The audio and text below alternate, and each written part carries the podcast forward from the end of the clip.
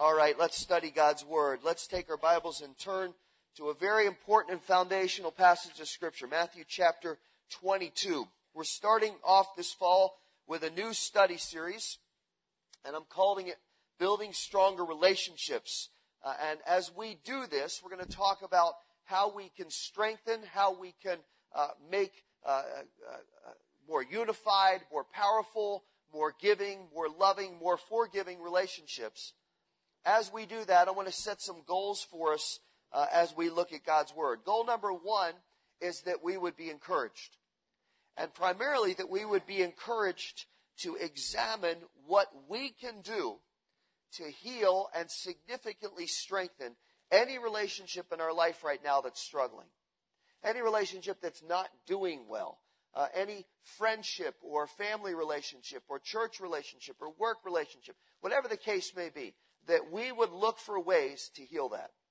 The second goal is that we would be challenged by the Holy Spirit so that we can do that. We would be challenged by the Holy Spirit to be honest with ourselves. And the goal over the next nine or ten weeks is to not blame others, but to look inward. To not say, well, it's somebody else's fault. It's, it's their problem. Uh, they, they are the one that have offended me. They're the ones that have created the breach. They're the reason. No, I don't want to, uh, let's not do that anymore. Let's look now at what we can do. What I can do to change any relationship that is damaged or that is not working. A lot of times when I counsel couples and they're going at each other and they're blaming each other, I'll say, stop, time out.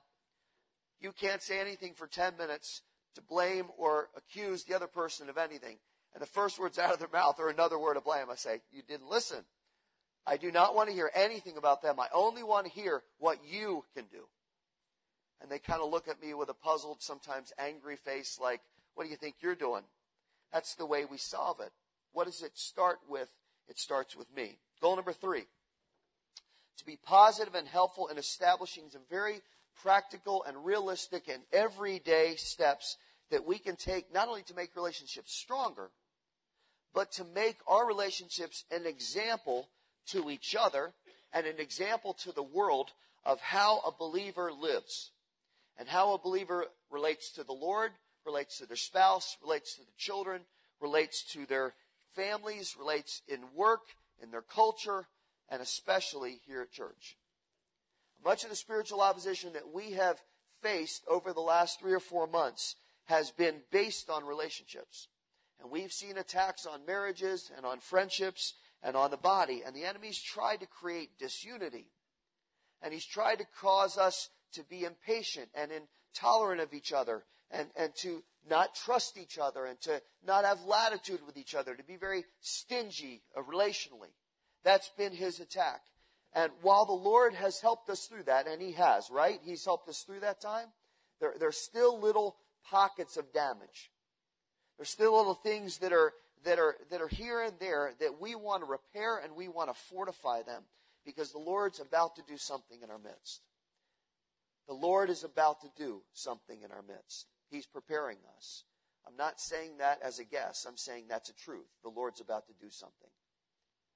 Now that's why I've chosen this graphic, and I asked Randy to use this picture that I found on the internet. I never, he always does the slides. He does a great job. But I said, I want this picture for the slides. This is a picture of World Trade Center 1. It's also called the Freedom Tower. And it's in New York and it's being built on the site of where the trade towers, the World Trade Centers, uh, were lost on 9 11. And you can see in the picture that the building uh, is still under construction, but we can see its framework. And there's a lot of hope and a lot of potential about what that's going to be when it's done. And really, this building, I've become convinced in the last 48 hours, this building is a metaphor for most of our relationships. It's an impressive structure that has tremendous potential, but it's still got some gaps. It's still unfinished. It still has some scaffolding and some framework around it. But instead of looking at and getting discouraged and kind of saying, well, it doesn't seem like it's ever going to be done because this building took about eight years to get off the ground. They talked about it almost immediately after 9 11, but then there were all kinds of contractors and unions and debates and city hall problems and all kinds of mess. It almost didn't get built. But for eight years, they quibbled about it. Now it's finally being built. And instead of seeing that, like our relationships, as kind of unfinished and, and, and discouraging, every day we need to look at that and see that if we build correctly, we will move closer to a new, more solid edifice that signals freedom from the problems of the past. So I really want this building to become kind of the image of this series. And this morning we're going to talk about the one building material that is absolutely necessary for the base of any relationship. There is one thing, and only one thing, that stands as the foundation, and it's given to us by Christ, who is called our foundation and our cornerstone, and he perfectly showed us how to do this. 1 Corinthians 3 says, No man can lay a foundation other than the one that's laid, which is Christ Jesus. And that applies to our relationships. Christ is going to have to be at the center because he's the one who restored us unto himself by his own sacrifice. And he proved how much he loved us on the cross. And now he tells us here's the most important thing in your relationships. The most important thing in your relationships is love.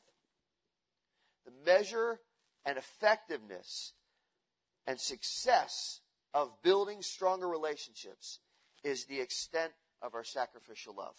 It all rests on that. We're wasting our time over the next nine or ten weeks if we don't start without foundation because we'll just be grasping at the wind, trying to make things better in our relationships without the real cause of what heals. So let's see what he says here in Matthew chapter 22. We're going to start in verse 34. When the Pharisees heard that Jesus had silenced the Sadducees, they gathered themselves together. One of them, a lawyer, asked him a question, testing him Teacher, what's the greatest commandment in the law? And he said to him, You shall love the Lord your God with all your heart and with all your soul and with all your mind. This is the great and foremost commandment. The second is like it. You shall love your neighbor as yourself. On these two commandments depend the whole law and the prophets. Now I want you to notice the detail that the Holy Spirit gives us through Luke. He says that this person who asked the question was a lawyer and he represented the Pharisees. Now, the fact that he includes that detail, and a man came to him asking a question, a lawyer, don't glide over that. That's an important detail. That tells us the atmosphere of the room. That tells us what's going on. It kind of gives us a picture uh, of the type of person this might have been. And I have to believe that this wasn't one of the good attorneys that really helps you. This is one of the annoying know-it-all lawyers who's constantly going for the angle and trying to trap the defendant. You know those type? You've seen them on Perry Mason, or if you're younger, you've seen them on some other law show that I don't watch. So he goes to Jesus. I, mean, I got a question for you. Kind of like Jesus is being cross-examined. He's just minding his own business. And the guy kind of comes up with a little bit of attitude and his chin up high and, and he's thinking that he's a hot shot because he's a lawyer and he's a Pharisee. That's a really, really bad combination. And he comes up to Jesus and he says, all right, let me ask you something. What's the great commandment? Now the reason the Pharisees are involved here is they're miffed. Jesus had exposed the hypocrisy of the Sadducees and had already exposed the hypocrisy of the, of the Pharisees.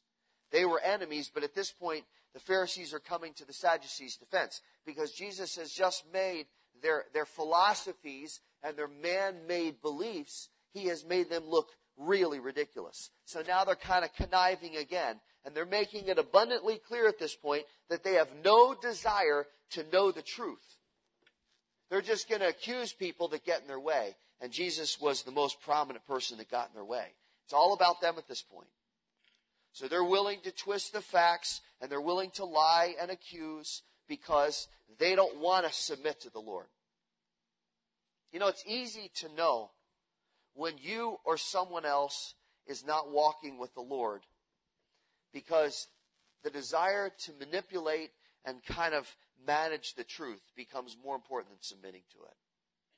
We start to make up all kinds of defenses and arguments and justifications of why we don't want to follow the truth. The Pharisees were the kings of this. They never had a reasonable, intelligent conversation. They never really sat down with Jesus and said, You know, you're different, and it seems like there's something about you. We don't really trust you. We'll tell you that up front, but we're willing to listen. We're willing to hear what you have to say and see how it aligns with what we've been told from Scripture. They never did that. From day one, when Jesus shows up, they're against him, they're accusing him, they're lying about him, and they're trying to undermine him. They just keep bobbing and weaving and hitting and running, hoping to inflict damage on his reputation while elevating themselves. It's kind of like the political campaign.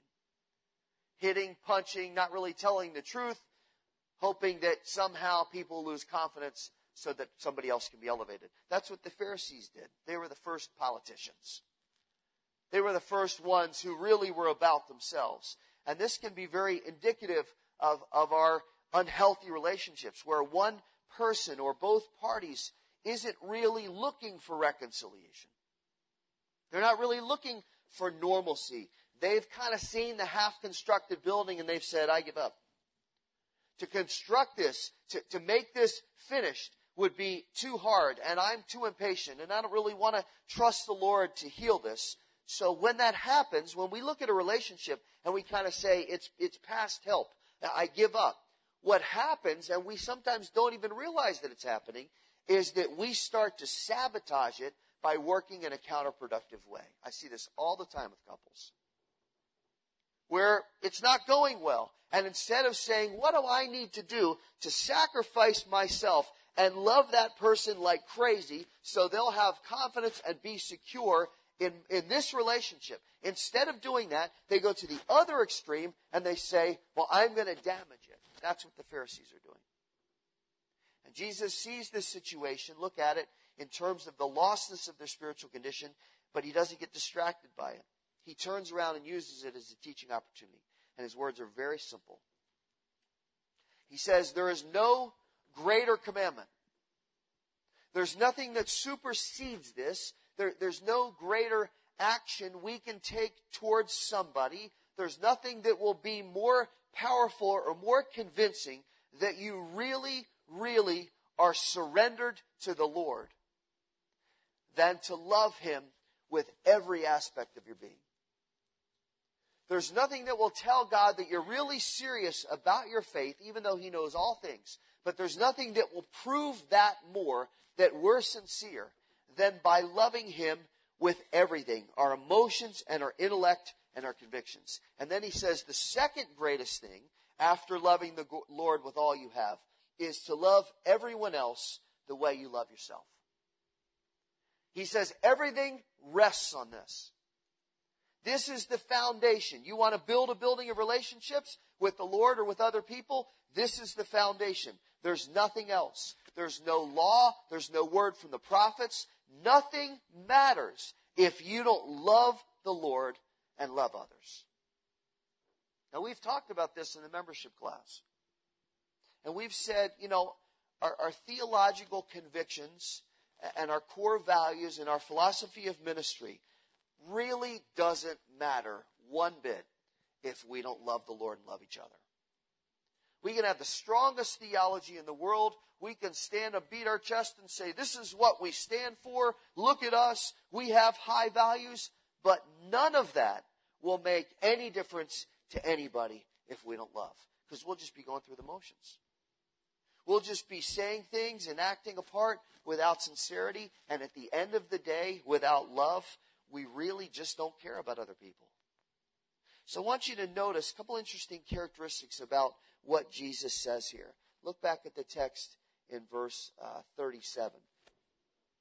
Let me give you four thoughts about this, what Jesus is saying. First of all, this is not exclusive to the Old Testament or New Testament. It's a commandment to every believer at all times.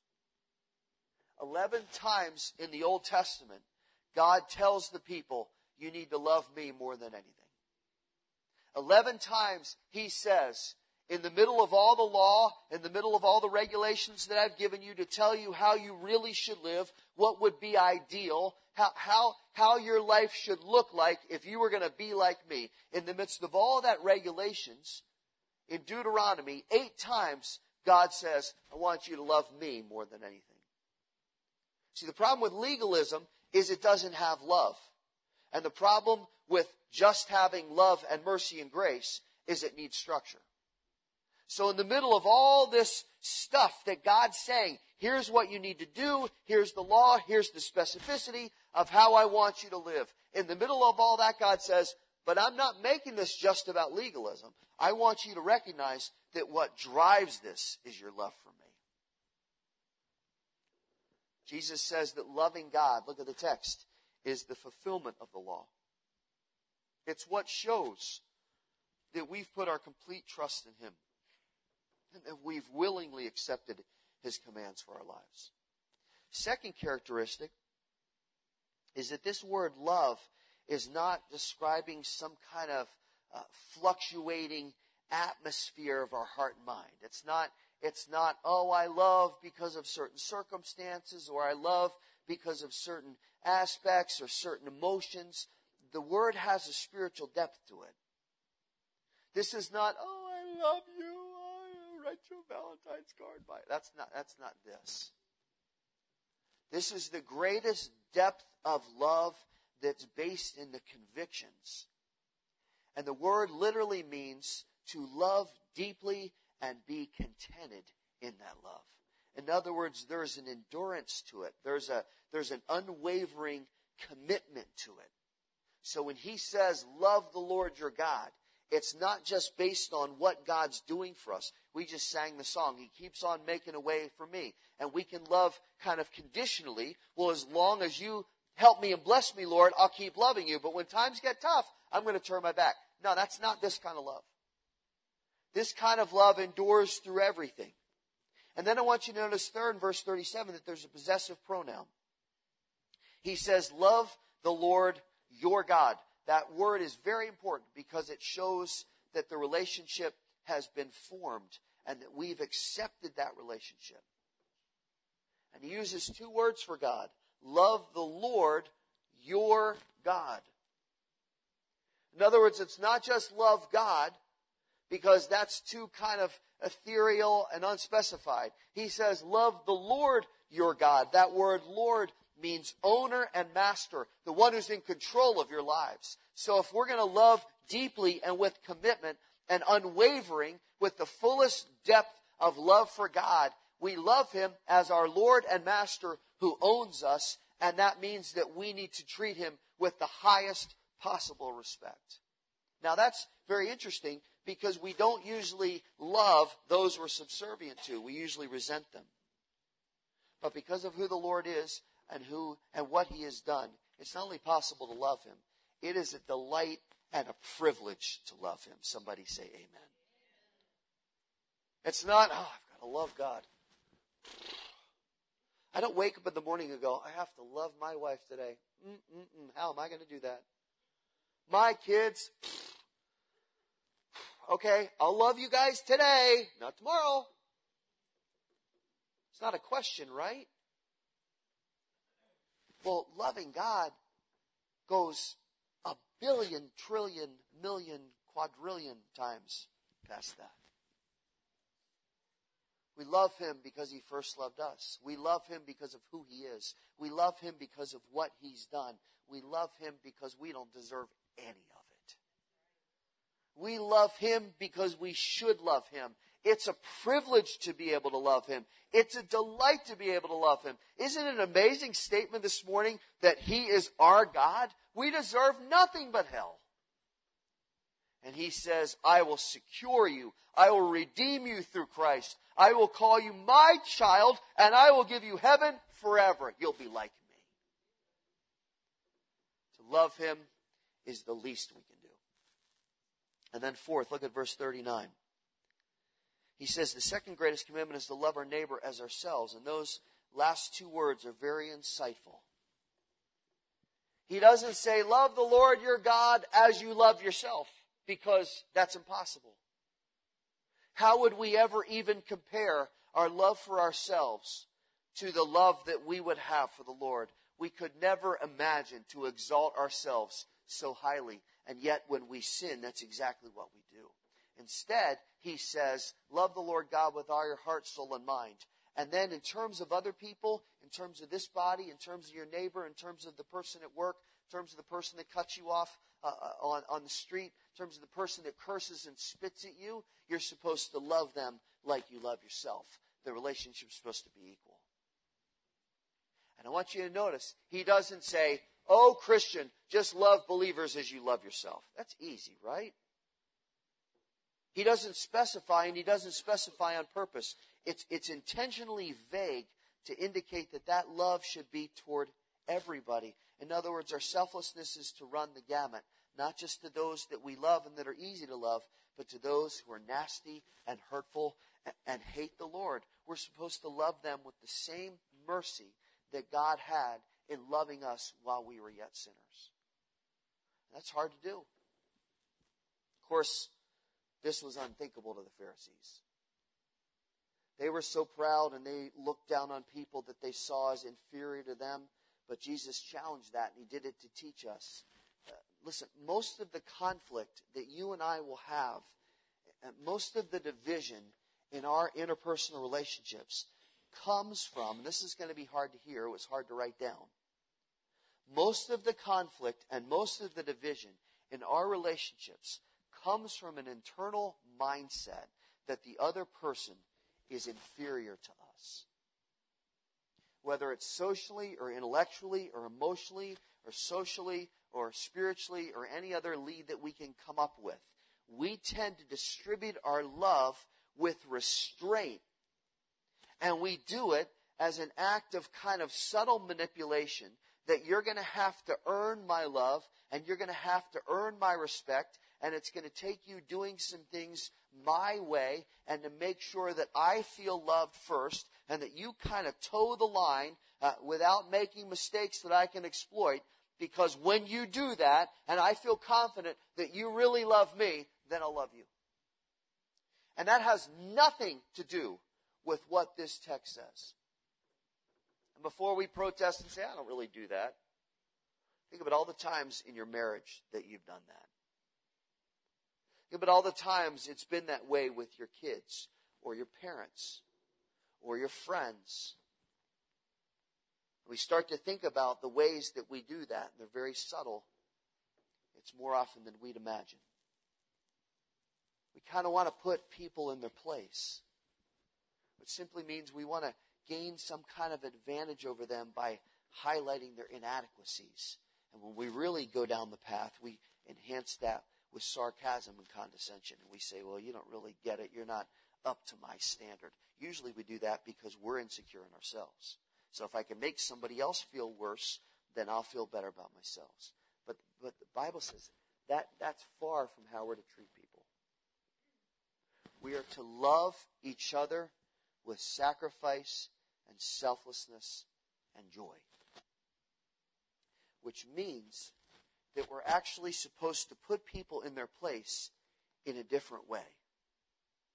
Rather than looking for advantage, rather than creating a situation where we feel better about ourselves, the Bible tells us that the way to put people in their place is to elevate them above ourselves. Instead of pushing them down and being condescending and trying to get them over here so they feel lesser and, and they're looking up at us, the Bible says, I want you to do just the opposite. Instead of pushing them down, I want you to elevate above themselves, above yourself. Not just ahead of you, because when somebody's just ahead of you, it's kind of easy to reel them in and kind of keep them a distance and pass them once in a while. He says, I don't want that. I want you to think up.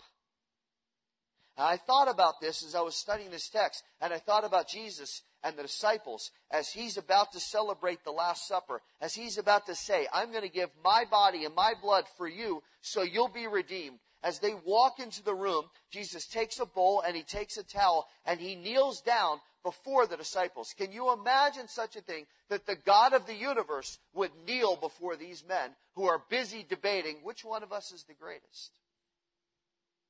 And Jesus is modeling what relationships should be like and the attitude that we should have as we love Him, then it filters down into our relationships. And essentially, what we are doing, and I want you to really listen closely here, don't misunderstand me here. What we are supposed to basically do before each other is do this. We're supposed to kneel down and put somebody else above us. Now you say, well, you don't know the friends I have. You don't know my spouse. You don't know my kids. They're so ungrateful. You don't know what it's like at work. Listen, there aren't conditions here. He doesn't say, love your neighbor as yourself if.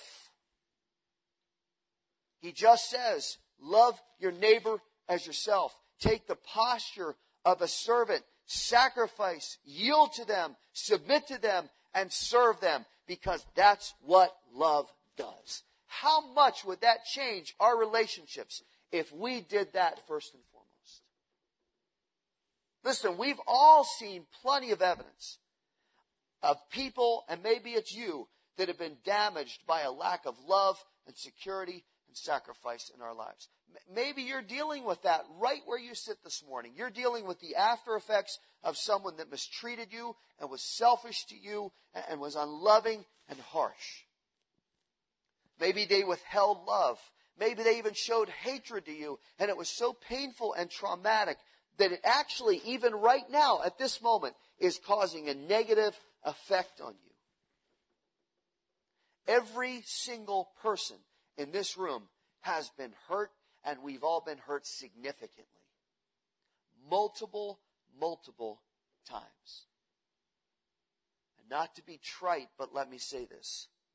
No one has ever been hurt more than Jesus Christ. No one has ever been hurt more than Jesus Christ.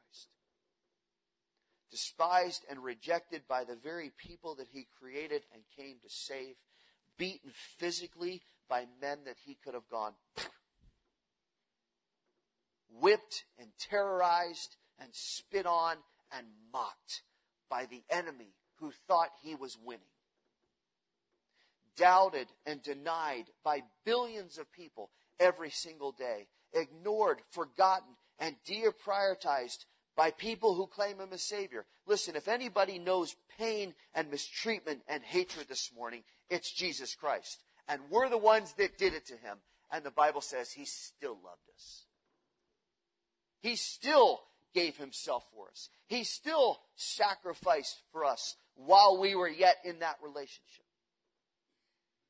And listen, whatever your case this morning, whatever your hurt is this morning, the only way to overcome the damage and the disappointment of your past, the only way to break out of the control of selfishness and insecurity is by loving instead of hiding.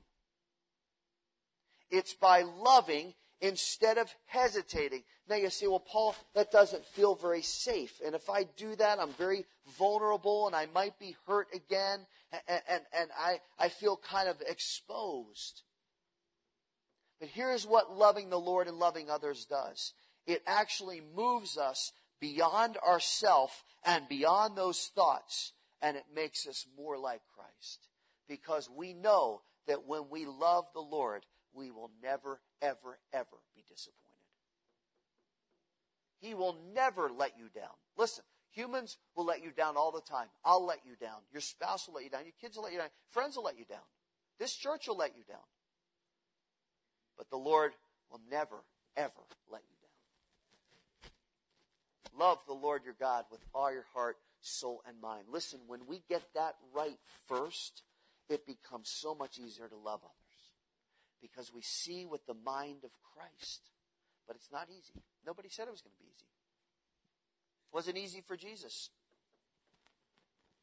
It wasn't easy for him to hang on the cross, but he did.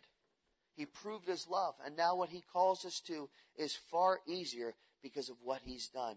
He put us a place that we could not ever deserve.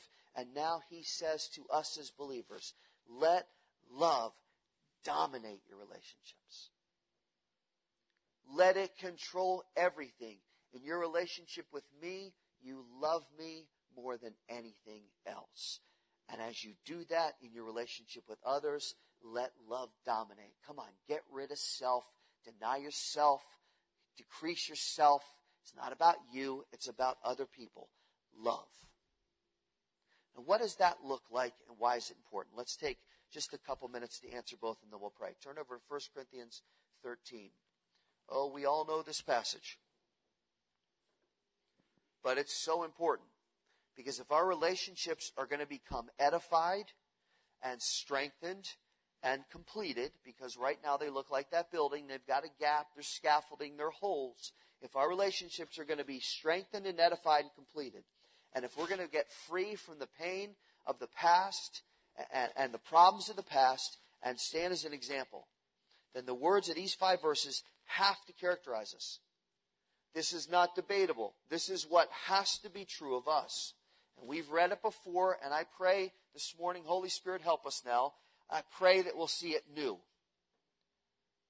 Because I've been seeing these words on, I remember in college, people had posters, you know, all the girls had posters, love is patient and kind, and I'm going to find my prince someday, and he's going to be wonderful whenever I have problems. Okay, that's good. You're a sophomore in college. You have all kinds of perspective.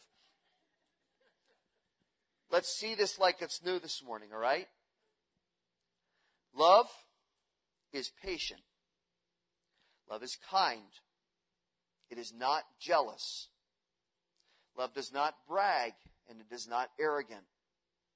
It does not act unbecomingly. It does not seek its own. It's not provoked. It doesn't take into account a wrong suffered. Wow, is that one hard. It does not rejoice in unrighteousness, but it rejoices with the truth. It bears all things, believes all things, hopes all things, and endures all things. Love never fails. Now there's 16 words here, or 16 phrases that describe the love that should typify our lives. And it really breaks into four main qualities. 16 words that break into four qualities. The first three are in verses 4 to 5. Love is patient, kind, and not jealous. All of those, this is basic now, stay with me, all of those are sacrificial actions. And that means that true love gives of itself, especially in terms of showing value, excuse me, showing value, respect, and trust for the other person. So why do we hesitate to do that in our relationships? Why do we hesitate to be patient, kind, and not jealous, and to be sacrificial, and to value and respect and show trust for the other person? The reason we hesitate to do that is because we've all been burned. And we're very cautious to put ourselves back in that position. But by hesitating, we hold back and we miss the opportunity to honor the person in the way that they deserve. Listen, we need to make a decision. It's what? September 9th, 2012. We may need to make a decision right now. We can keep records in our head and we can hold people emotionally hostage because we don't ever want to get hurt again. But the end result, if we do that, will be that we are all, they are always going to feel slighted and we are never going to feel satisfied. If you hold on to the past and you hold on to, well, so and so hurt me and so and so said something. I, I know, I know in-laws that have held something that somebody said like 20 years before in kind of a side comment and the relationship is still broken. Holidays are still uncomfortable because they won't let go of it. Does that bring them any joy whatsoever? If we hold on to the past and we hold on to the record, the person will never feel released and we will always feel annoyed. It's so much better to open ourselves up to the risk of being hurt and to trust the Lord that He will honor us when we show love for other people. So make the decision right now. Are you going to keep holding on to that thing? I'm speaking to myself this morning. You're going to keep, you're going to keep gri- letting it grind your gears, so to speak. You know what grind your gears means, right? Everybody drove a, a manual transmission. That's what we do, and we hold on to the past. We just keep grinding the gears, and we're pushing on the clutch, and nobody's going anywhere. Let go of it. Second, verses 4 to 5, we have the next six. Love doesn't brag. It's not arrogant. It doesn't act unbecomingly. It doesn't seek its own. It's not provoked. It doesn't take into account a wrong suffered. All of these, again, very basic. These are selfless actions. It means that love is willing to put the other person first. There's more to the sentence. Love is willing to put the other person first, even at the expense of self. It's easy to put somebody else first if it doesn't cost you, right? If you're at the DMV and there are two people in line, letting the guy behind you go, no big deal. You're in the grocery store, you got 12 items, the guy's got one, and you go, I'm not in a hurry, go ahead. It doesn't cost me anything. But if you're at the head of the line of the grocery store and there are 80 people behind you, it costs you something, right? Love, and I'm not saying to do this, by the way. I'm saying love says, you go first. And it's going to cost me. I'm cool with that. If you and I take arrogance out of any relationship, I know that's hard for us to fathom, but if we take arrogance out of any relationship, how much is it going to change it? I know that almost every conflict I've ever had with somebody, whether it's my wife or my kids or in churches or with friends or with enemies or in jobs or whatever, almost every conflict and probably every conflict I've ever had with somebody has been caused by pride or arrogance on at least one person's part. And often it's been my own. When pride kicks in, when arrogance kicks into the relationship, it damages. Now imagine what it would be like if there was an absence of self interest and an absence of self defensiveness on everybody's part. If that was true, there would be no conflict. Love doesn't make a show of itself. It doesn't get angry easily. It doesn't keep track of what was said and done earlier. It forgives and forgets easily. How often is that the default in our relationships?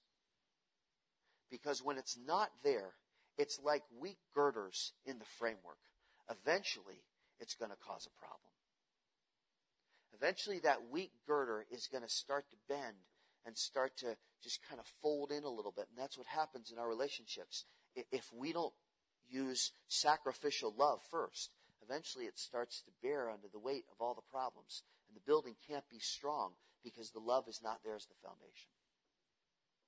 So we've got sacrifice and we've got selflessness. Third, we have two qualities in verse 6. These are sanctified actions. They're the mark of holiness. Love doesn't rejoice in unrighteousness. Not only does it not allow sin and worldliness to be present, because they'll always push us back to self and diminish love, but it also makes an intentional decision. This is about to be very difficult. You ready? It makes an intentional decision not to find pleasure when the other person fails. You ever been in a situation where somebody who's hurt you, you see them make a really bad decision and they suffer for it? And, and come on, let's be honest this morning. You have a little bit of glee in your heart, right? A little bit of, couldn't happen to a nicer person. You hurt me so bad. I'm so, I, I'm sorry. I know this is not sanctified, but boy, that does my heart good. Anybody ever said that? You don't have to raise your hands. I know you have. I'll testify. I've said it a few times. Oh, you've got yours. Good. Good. I don't even feel bad. Good. Oh, you deserve it. Whatever. Hope it happens more. Hope it rains on your picnic. Yeah, I'm speaking metaphorically here. Hope ants show up. Hope the Lord gives you enough struggle to humble you finally. And then we say other words that are not very nice and condescending.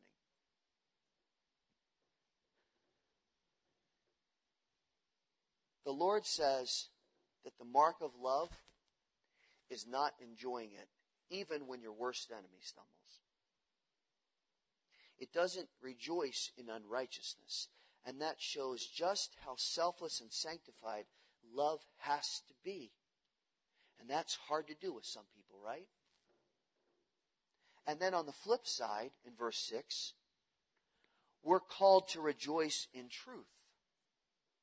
We're, we're to find the most fulfillment when truth is being honored and the name of Christ is being glorified and the name of Christ is being advanced and proclaimed by people who love him.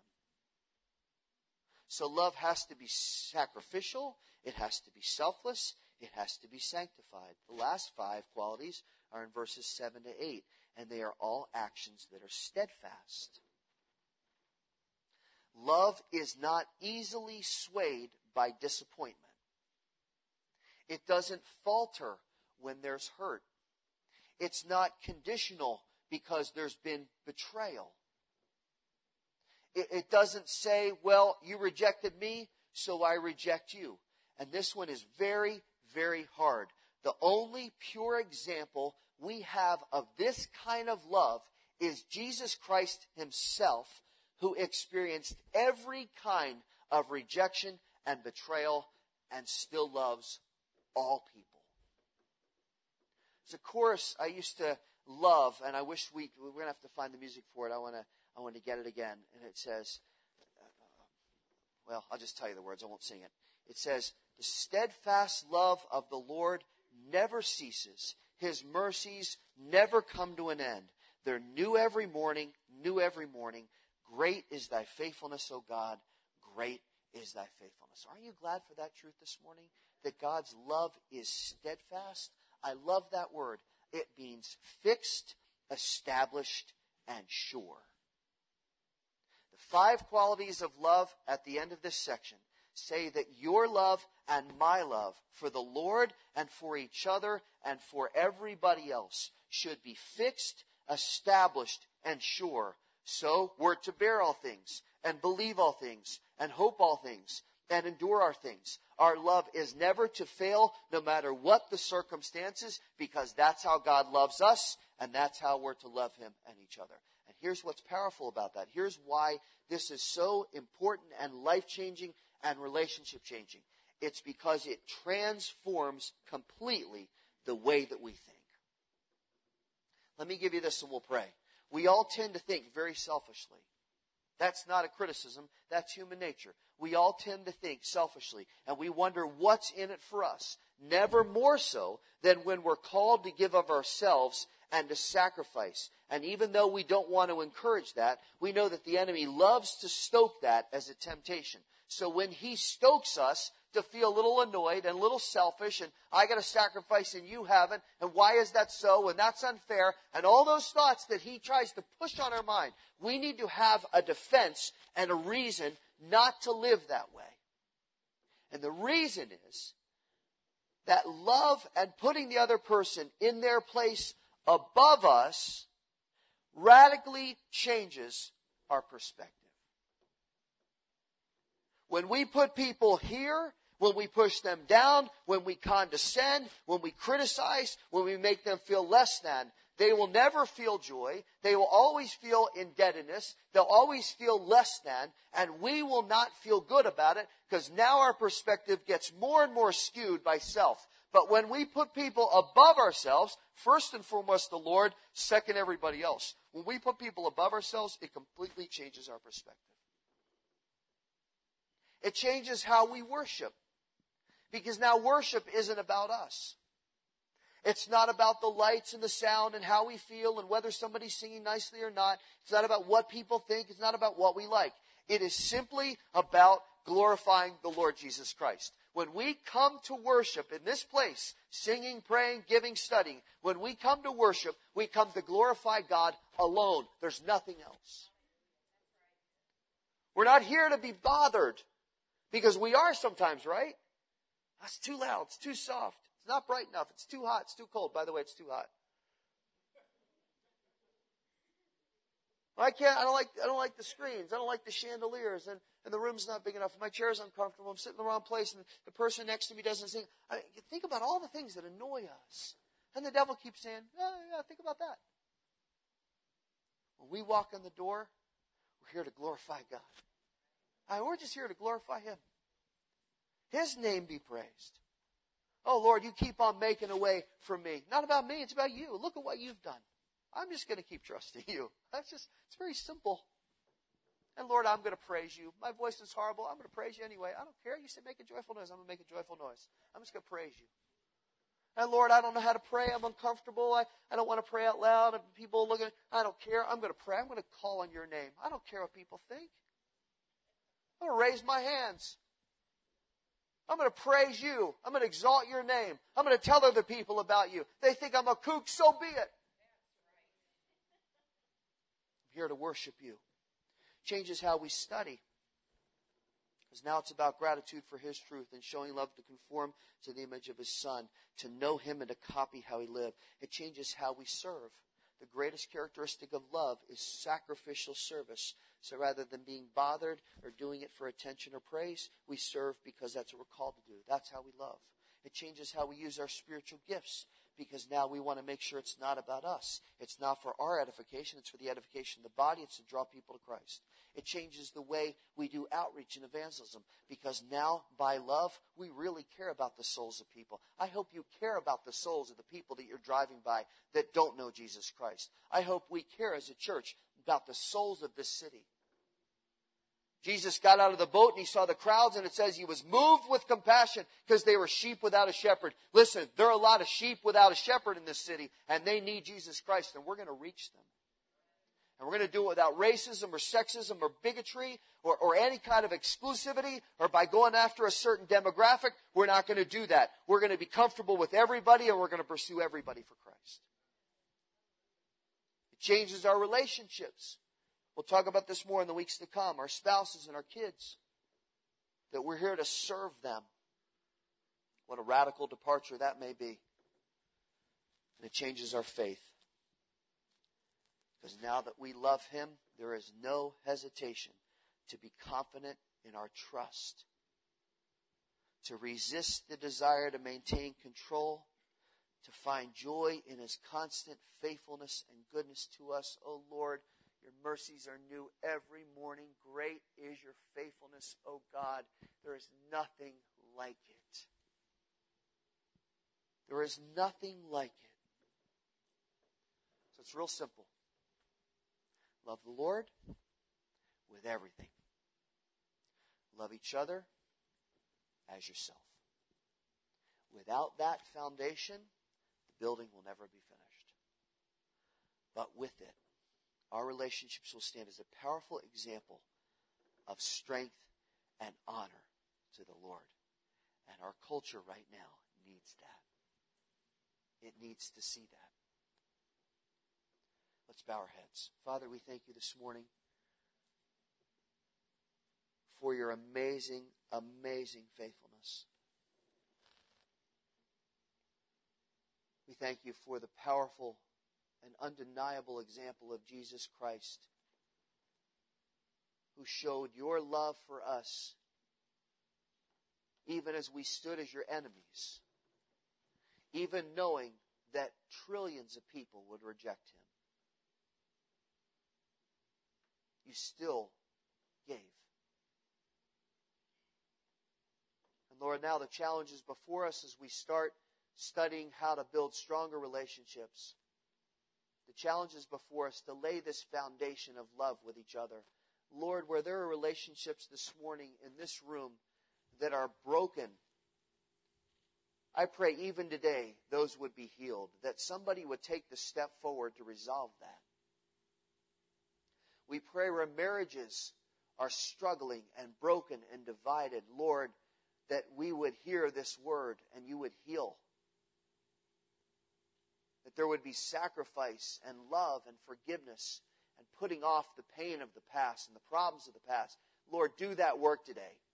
Push away the enemy who wants to lie and say we shouldn't do that. Lord, heal our relationship with our kids. Heal our relationship with our friends that are broken, where there's disrespect and dishonor. Lord, you want to do this work.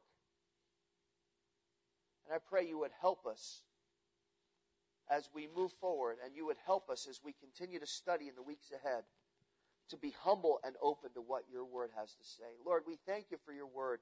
It's so powerful and it's so clear. We thank you for how it teaches us and corrects us because, Lord, we all need correction. So correct us today. Help us to know the joy of your salvation and the joy of your sufficiency. So, Lord, we ask you to do this work in our midst. We pray we would not listen to the lies of our enemy, but that we would trust confidently in you. We thank you and praise you for what you have done and what you will do. Lord, start the work, we pray, right now. We pray this in Jesus' name. Amen.